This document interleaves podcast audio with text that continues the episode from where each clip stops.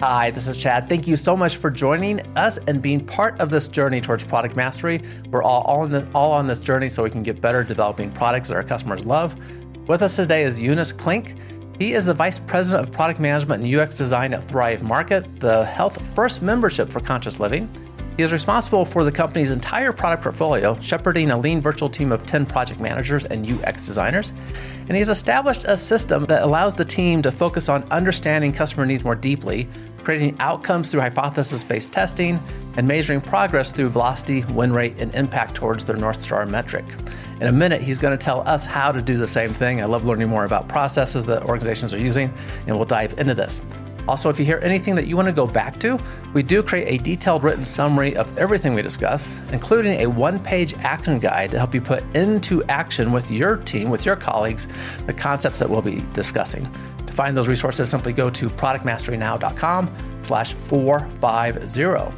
Also, this episode is made possible by the Rapid Product Mastery Experience, the RPM Experience. This is my system for serving organizations, really helping their product VPs and leaders to get the most out of their product management teams. It's a great, fun experience to help everyone that's contributing to product to figure out how to increase their performance together and work in alignment to reach those North Star objectives and it can help your team as well. It works best for new teams or established teams that are facing a new big challenge. It's unlike other training, it really is a shared experience. Go to productmasterynow.com slash RPM to see how it can help you. Jonas, thank you so much for joining us today. Thanks for having me, Chad. It's a real pleasure to be here. As they say, a longtime listener, first time caller. So it's a real honor to be here and chat with you today. I appreciate that so much. There's a surprising number of people that have so many years of experience that listen to this podcast and could easily be contributing to all of us. And I appreciate you being one of those as a listener and also to come and help us learn some new things. And just a little context, right? If we go look at your LinkedIn profile, you've been at all kinds of great companies doing product roles and now Thrive Market. And I don't know Thrive Market. So I'm just curious about what that organization is about. Yeah, no, happy to share. It's really been an amazing now, just about six or seven months in here. So at Thrive Market, it's really an online grocery platform where we are on a mission to make healthy and sustainable living easy, affordable, and accessible to all. So, inspired by that mission, the team has put together really one of the first online platforms that, offer really a pre curated of the highest quality, healthy, and sustainable products through our shopping experience. So, it's a membership based hmm.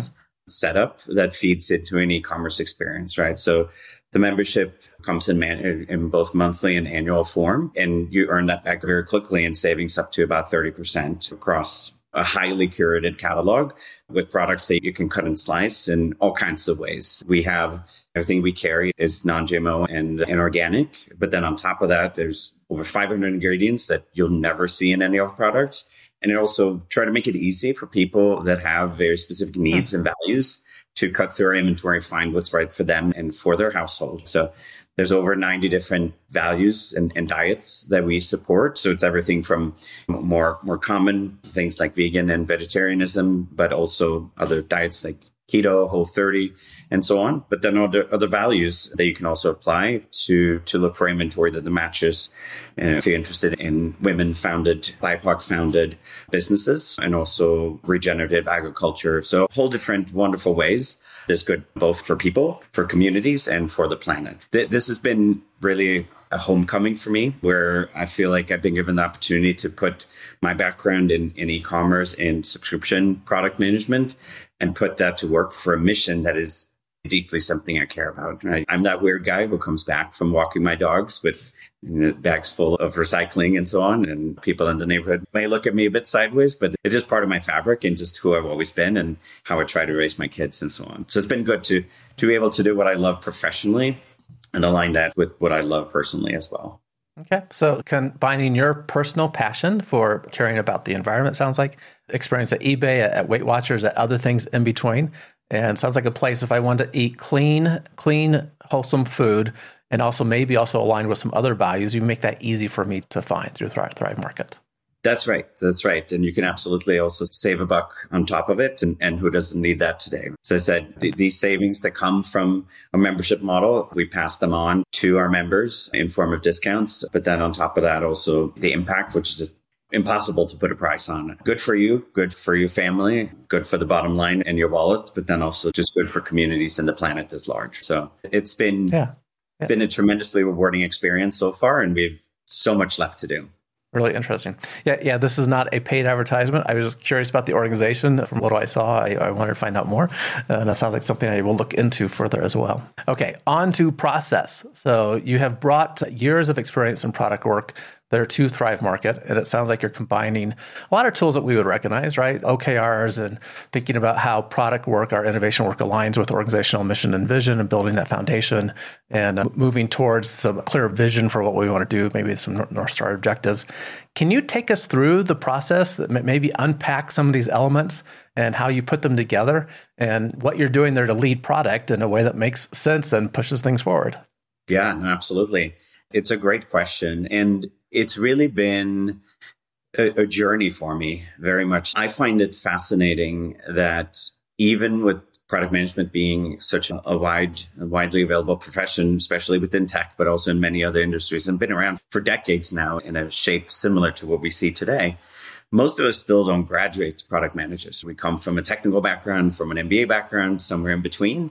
And then we're expected to figure things out as we go along. And if you you're lucky you have really good managers or mentors that will help that learning along the way. And there are podcasts like this one's, books, articles that you can read all night, all year long and listen to these things. And I have. And the thing that's been important to me is to experiment with the craft of product management because I really look upon it that way as something I'm looking to perfect over over time and really develop my brand of product management. And I've taken every opportunity. I warn my teams early on that I care just as much about the how we do things as what we do, because I, I, do believe that regardless of the size of the company, the stage of the company, there's no excuse for not approaching product management and UX design in a way that feels best in class. So that's always been my goal. And with the opportunity here at Thrive, they brought me in specifically because they felt like there was a gap and they needed someone to really stay, stand up, you know, what, what hopefully will continue to evolve into a world class product management and UX design organization, and essentially give me carte blanche. And that was too good of an opportunity to pass up, in addition to what I talked about with the mission being something I care deeply about. That's the context and the background. And so, talking about how I approach this, maybe it's my engineering background, but I like when I'm able to distill things down to the core principles of how things can work and try to strip away a lot of the fluff that is not necessarily helping and might also, in some cases, cause a lot of confusion. So, one of the first things I look at is to put a hierarchy in place where every single person, not just on my team, but within the company, is able to draw a straight line from what they are working on right now, this minute, this hour, all the way up to the company's mission. And the way I do that, and this is something I had great conversations with Nick and Sasha, two of the co-founders of the company early on, is to start looking at the mission. Because to me, when you're looking at the hierarchy, the, the data structure here of trying to draw that straight line, it starts at the top and it needs to start with the mission. And I've been part of many companies where the mission is not necessarily always central to the day to day work, but there's a philanthropic branch of the company that works on the mission, and then everyone else is working on generating value for your customers and for your shareholders. And while that is a very noble mission to do, it's something where I find more interesting where you can actually start with the mission and say, if we're truly a purpose driven organization, we should take a measurable approach also to the mission, to your North Star goal, right? And the mission is usually set in such a way that you're likely never going to actually get there. Right? It's meant to inspire and to set people on a path, right? But the conversations I had early on coming in was very pragmatic, right? So talk about what do we mean by healthy, right? So that the mission is to make healthy and sustainable living easy, affordable, and accessible to to all, right?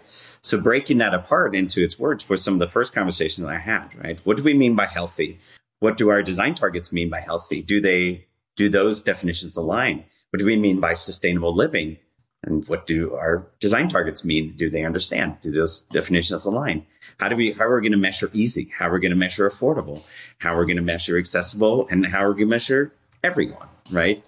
Because if you're truly a purpose-driven organization, my opinion is you need to treat your mission as a goal. Even though you may never get there, you should still be able to measure progress towards it. And how do you measure progress towards it? That is where the second concept fits into kind of this hierarchy, and that is a product vision. So to me, a product vision is essentially outlining in the next two to three years. The horizon can vary based on your industry and where you're at, the stage of your company, how much you know about your business and your members, right? But roughly that horizon. How are we going to make progress towards that vision, right? Towards the mission, sorry. And then that feeds into the next level down, which is your product strategy, which is typically set on an annual basis or maybe for six months or whatever your planning cycle is, right? And that product strategy there then goes hand in hand with your KPIs and your goals. And the last part of this little tree is then to look at priorities. And the priorities dovetail very nicely. You can set priorities in, in many different ways.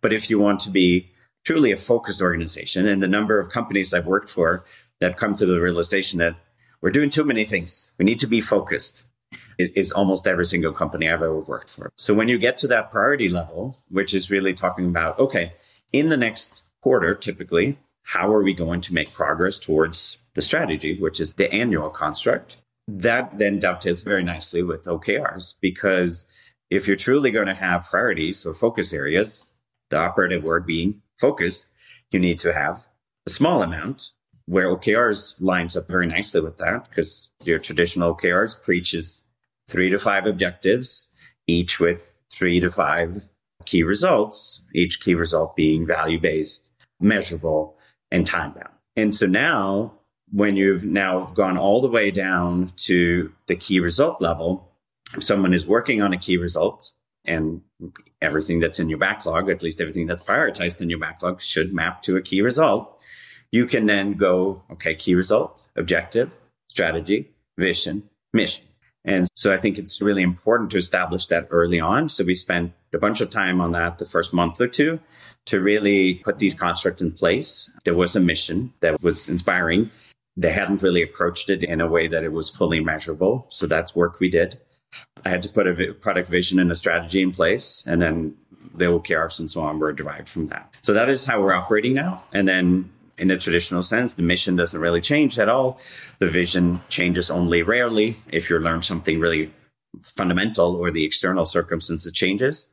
But we revisit the strategy and, of course, the OKRs pretty much on a quarterly basis, sometimes more often as we learn. Okay. Thanks for giving us that big picture, this framework of organizational mission, being able to measure elements of that. Like you said, what do we mean by being healthy, right? That's a core part of the organization's mission for Thrive Market. What does that actually mean? The vision element of that, too, where we're going, that translates to a product vision and aligning that product vision with what I would say is our strategic objectives as an organization and then figuring out the priorities. What are we going to be working on this quarter to get towards that product vision? Using OKRs to help us with that.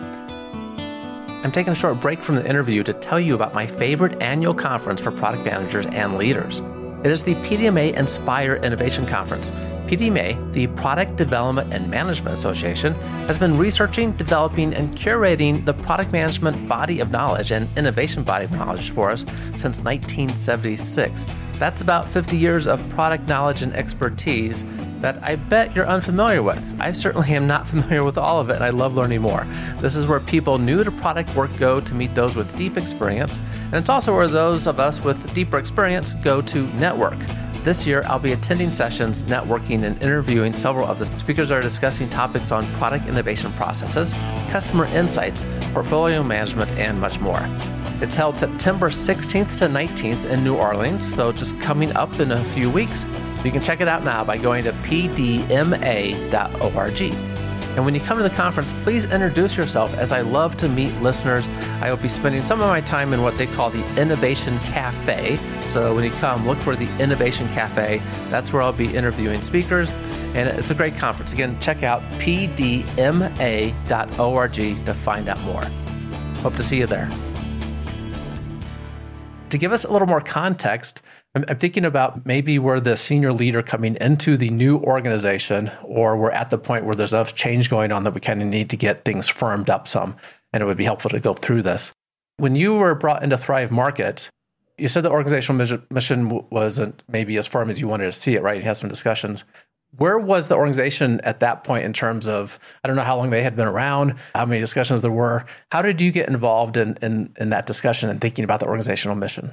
Yeah, the mission was really well established. Uh, as I said, it's a wonderful mission. So the conversations I had with Sasha and Nick, to the, the co-founders, was really just about understanding and putting pen to paper, and getting it out of their heads and into a brief or one pager format to really start to understand what do they mean with this mission that they've been on since 2014, right? Which is very clear to them. But if I'm going to have every single product manager and every single UX designer approaching this in the same way and being being 100% aligned, we need to put some definitions around some of these concepts. I had no no bearing on contributing to the mission. That was all set by by people way more ambitious than, than smarter than I am. But just really looking to quantify some of these things and making sure that then we could treat them as goals and not just as something that, that is an inspirational mission, right? That drives culture and behavior. Because I'm a big big believer. You know, come from a background from Google, started with OKRs, early doers, measure what matters, all of these things, right? That if you're not, if you don't, if you're not intentional about you're working on and you're not intentional about what you're working towards, can, things can very quickly get messy and you end up wasting a lot of time. Uh, you create confusion and you end up building a lot of things that are not necessarily actually moving things forward. And I think and again, if you want to be a truly purpose driven organization and a mission driven organization, I firmly believe that you need to treat the mission as a measurable goal, even if you know you're never actually quite going to get there. And it sounds like in this case, correct me if I'm wrong, a lot of this was unpacking what the specifics of that mission is and measuring, as you said before, what does it mean if we're making this easy? how does a customer perceive easy?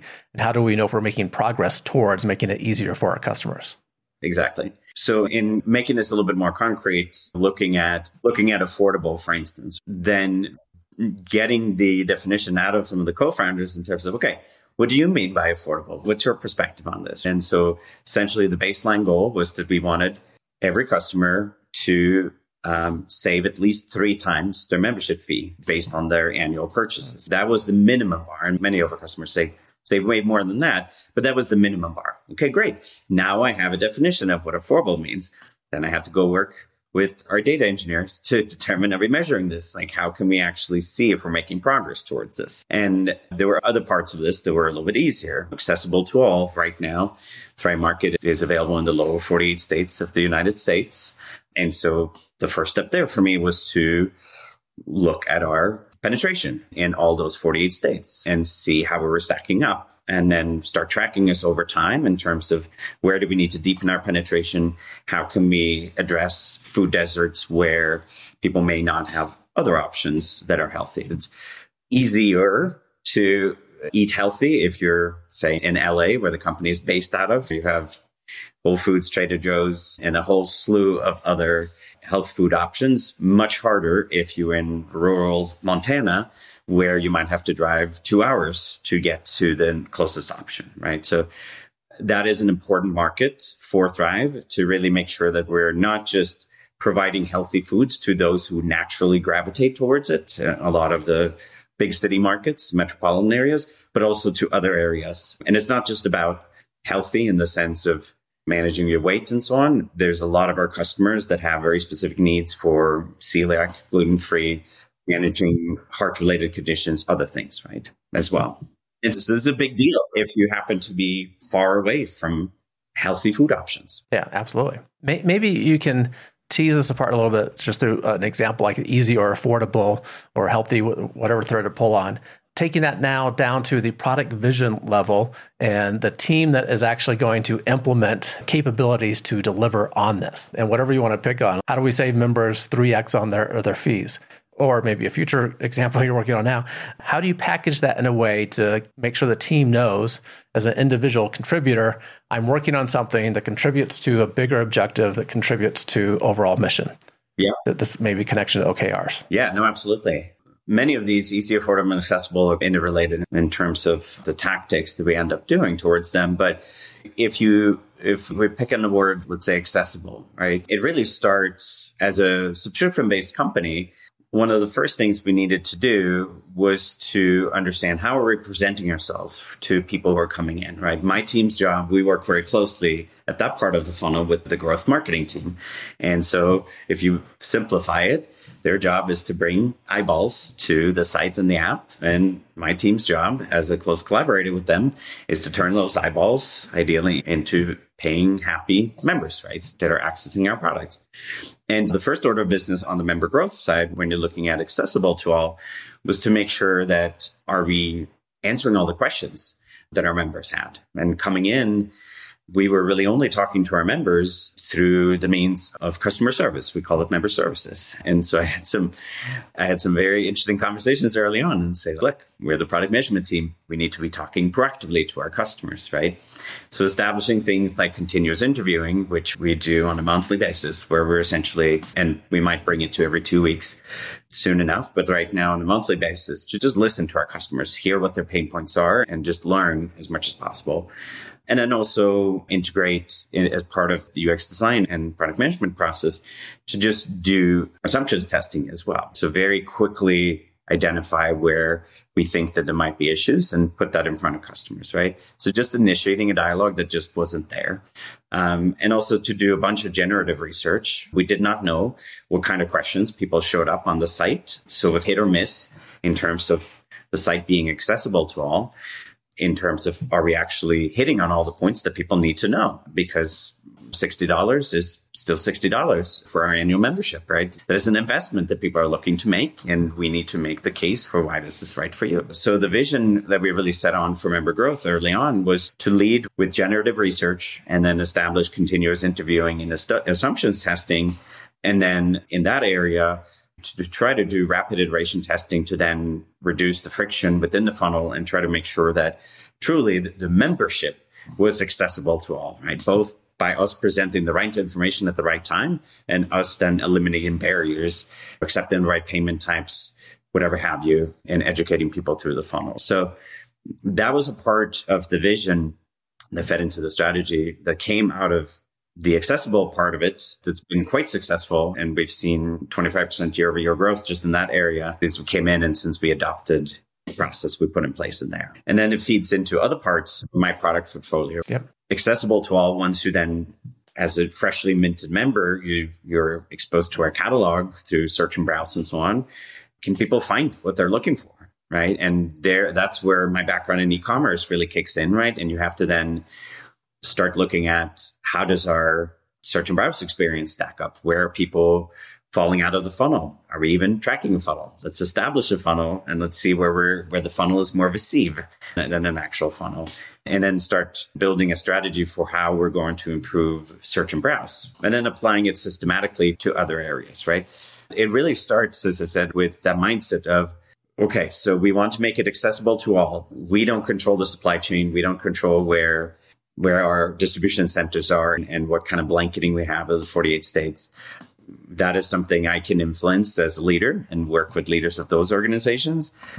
But we do control when people are showing up, they do have access to our services, what kind of obstacles we put in their way, and how hard it is for them to actually find what they need for their family and get checked out and on their way very quickly. So, those are just some examples in terms of how it, it translates into very concrete things. And then at the ground level, when you're looking at, because I want I do want to answer your question around OKRs as well. When you're looking at the ground level, right? So let's say one of the key results is to generate X hundred thousand additional members at Y CPA. That becomes your key result for the member growth team. Then it really becomes a very pragmatic approach. And that's where the rubber hits the road in terms of, okay, so we have a business outcome that we're looking to generate. The first question I always ask the team is, why aren't 100% of people already signing up? We have people coming in. We know where they're dropping off. We have that data. And to me, it, it becomes a detective problem, right? And it becomes a puzzle. And what's exciting about what we do, because there's a reason, right? People are generally fairly logical creatures sometimes emotional, but usually fairly full, if that's even a word, where you then need to just uh, go and start forming hypotheses once you've learned everything you can learn through the continuous interviewing and the generative research. You need to go form hypothesis to why are X percent of people dropping off directly on our landing page? Most likely it's because we're not presenting the information that's compelling enough for them to click on anything. Okay, so what could be information that would be more interesting to them? Let's see what questions they're looking to have answered. We've done that research. We've done a max differential. We got them them prioritized. We're doing a card sort so we can get them, we can understand, okay, these are the three most important questions that most people want to answer first. Are we answering them? Well, no. Okay, let's go answer them. So it becomes an exercise right. of understanding what are those pain points, forming hypothesis around them, and then leverage the UX design process of starting in a divergent way, low fidelity visuals, putting them in front of customers, taking what works out of low fidelity, narrowing it down, going potentially mid fidelity, high fidelity, and then work through that. Right. So all of those steps are things we put in place. And as I said, try to be very intentional about the process in each step and eliminate as much of the noise around that so that the team can truly spend our time on saying, okay, here's a number that is not where we want it to be.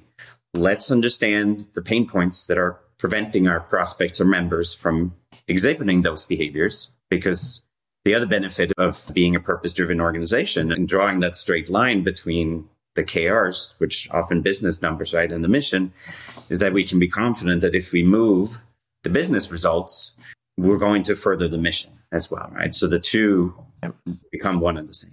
Lots of great insights in there. Sounds very practical, but the kind of the trigger to start that may not be obvious. And I can imagine that that you and I and the rest of the team sitting together in a meeting, at some point you go, "This is such a great capability. Why isn't everyone signing up that visits the site?" Interesting question and then a hypothesis about what do we need to know to find that out. Doing some sort of interviews, it sounds like. Briefly, can you just tell us how you conduct those, how you find actual customers to talk to, and how you're connecting those? Yeah, absolutely. Yeah, so the one of the things that was unique to this role coming in was that we don't have a dedicated user research team. So that was news to me. Every other company I worked for had a dedicated user research team. And I actually, initially, I thought, oh, this is, oh boy, this is going to be this is going to be a drawback, right? Because we need user research. But actually turns out by making it part of the job description of our UX design team and also our PMs, right? But I'm a big believer in having at least the primary responsibility. So the PMs are the primary responsibility for bringing quantitative insights to the table. The UX designers are primarily responsible for bringing qualitative insights to the table. And there's no hard lines. If we have, there's a designer looking at dashboards and there's PMs running studies, but there should be someone who is on the hook at the very least, right? And it actually turned out to be a real strength. And it's something that I learned personally that I would certainly apply, continue to apply for this team and the other team I get to work with in the future, because it really democratizes access to member insights. So oftentimes, unfortunately, when you have a dedicated user research team, it's it's understaffed, and even if it's well staffed, it's really hard for a user research team to not become a bottleneck because if they're successful, right, they want everyone to talk to customers, right? And the amount of times I've gone into the user research team and we're all just sighing and they're like, I would love to run that study, but I can only do it six weeks from now. And I go, I need these insights this week this is an active discovery, right? I can't wait six weeks for insights, right? Then I'm flying blind. So that was the first step, actually, where I thought initially was going to be a limitation, actually turned out to be a real strength because the UX designers have shown themselves really adept at at running the types of studies we need to do. So we use a testing.com, which is a great, simple platform, not a paid advertisement by any means, but it just happened to be the platform we use because it does provide us with survey capabilities. It does provide us by focusing on filtering our design target by our design target and then putting simple prototypes and we can even do moderated studies through there. So the UX designers and the PMs and really anyone else who wants to is really empowered to essentially say, hey, look, we're in the middle of discovery. We're staring at an assumption. We have no data to understand whether this assumption is valid or not. Let's spin up a very quick stimuli, something very simple. Let's toss it mm-hmm. on the platform. Let's go home, enjoy dinner with our family, and then we'll wake up in the morning with a fresh cup of coffee and some brand new insights. And you have data. And that's turned out to be tremendously powerful, right? So that is that type of assumptions testing becomes part of every single discovery process the the generative research was gaps we had to fill so we had to be just intentional about saying look we need to go do this research. And then there's the continuous interview which serves more as just as an open-ended listening session. And then of course we work closely with member services to make sure data flows from all kinds of different sources. But that's really the model. And many people have asked me are we ever going to have a user research team? And i think at some point we might but it would likely, based on this learning, I would likely have a team that would be more focused on more complex studies, maybe longitudinal studies, diary studies, those kind of things that really require someone who has more of an expertise in, in the area. And we can, you can focus them on those kind of things without taking away that, that democratized access to generating insights that are good enough for really what you need in order to move project onto the next level of investment. Yeah, I, I, love that. The capability to get information almost instantaneously. Well, let's think of what we need today. We come back tomorrow, we have some new insights. I'm glad we, I asked about that question. Many other things we could dive into, but I'm quite sure that most of the listeners heard something in the process you use. They, they go, wow, that's a nugget I can take and apply to what we do, and that would really help me out in my work. So appreciate you sharing all your experience that you have gained and putting that into use there at Thrive Market. As listeners know, we also like innovation quotes. What did you bring us, and tell us just a little bit about what that means. I was smiling when you had asked me this question, Chad, because I'm a big sucker for reading and learning. One of my favorite quotes is actually maybe a bit of a left field. It actually comes from the author Dan Brown, and this is actually his first from his first novel, maybe the least known and maybe underappreciated. It's called Digital Fortress from back in 1998. This was pre Da Vinci Code fame and Robert Langdon days. And, and the quote is just quite simply everything is possible, impossible just takes longer. And it's something that when I read it the first time just really resonated with me because it is aligned with how I think about problem solving. And again, maybe it's my engineering background and my engineering training, but I, I, approach everything within product management as a as a as an enigma, as a riddle, as a puzzle, if you will. And and I strongly believe that if you spend enough time forming intelligent hypotheses with smart people in the room, and then you're diligent about about testing those, you can solve almost any problem. And that's what I love about product management that we get to, on a daily basis, work on these kind of problems, puzzles, brain teasers with what might be the most complex problem that you have, which is human behavior, right? It's well documented that human behavior is one of the hardest ones to impact, right? There are many great books on the topic and many attempts have been made to, to impact human behavior and to understand human behavior. So I think that quote's really stuck with me since the first time I read it because it feels so aligned with how I approach a problem, a puzzle, behavioral science in general. Great. Thanks for sharing that with us. And I just like the simplicity. It's short and clear. Everything is possible. Impossible just takes longer. That's great. My background is engineering as well. Yeah, given enough resources and brain power, we can make the impossible possible. What do you just want to leave listeners with? Certainly, you can tell us how to find out more about Thrive Market, more about you, more about your work, anything you want to share. Absolutely. If you're as passionate as I am about people, planets, and communities, I definitely check out thrivemarket.com and our apps. We'd love to have you. But I think in the world of product management, I think for all of you who are already doing this, you're lucky to be in, in the field for all of you who are looking to break in there. It's a fascinating area that just never ceases to amaze me. I, I think you know keep keep working on your craft because that's truly how it is. And I think connect with other people, listen, learn, and more above else, like take the opportunity to practice all the things you read about. I will jump on opportunities. And as I said earlier on, I warn my team that they will be guinea pigs where here he goes again. He read something new or he listened to a podcast and now we're trying something different. But I think it's that kind of agile thinking that we apply eh, as an industry to what we do I think that really needs to be there in, in how we do things as well, because there's so much wonderful thinking, this podcast being one of them, so many different sources, so many different approaches, so many learnings to happen behind closed doors. So, as I said, consume it all if you can and put it to practice and try, learn, fail, iterate, and see what works for you. That's really good. Thanks for leaving us with that. It reminds me when I was a bit younger managing software teams I guess it wasn't so much a nickname, but people expected at the meetings, like, okay, Chad, what did you learn in a book over the weekend that you're going to tell us we need to do now? It's always so. What was it? What was from this book? And It's important. Continuous learning is important, and you've done, obviously done that well, putting together many elements to put this process into place. So much appreciate you being with us today, taking the time and letting us learn more about your process. So thank you very much, Jonas. Thanks for having me, Chad. It's been an honor. And once again, listeners, you can find the written summary of everything we discussed and that one page action guide. It's a great way to help you share this with your colleagues at productmasterynow.com slash 450.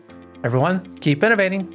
Thank you for listening to Product Mastery Now, where product leaders and managers gain product mastery through practical knowledge, influence, and confidence. By listening, you are becoming a product master, creating products customers love.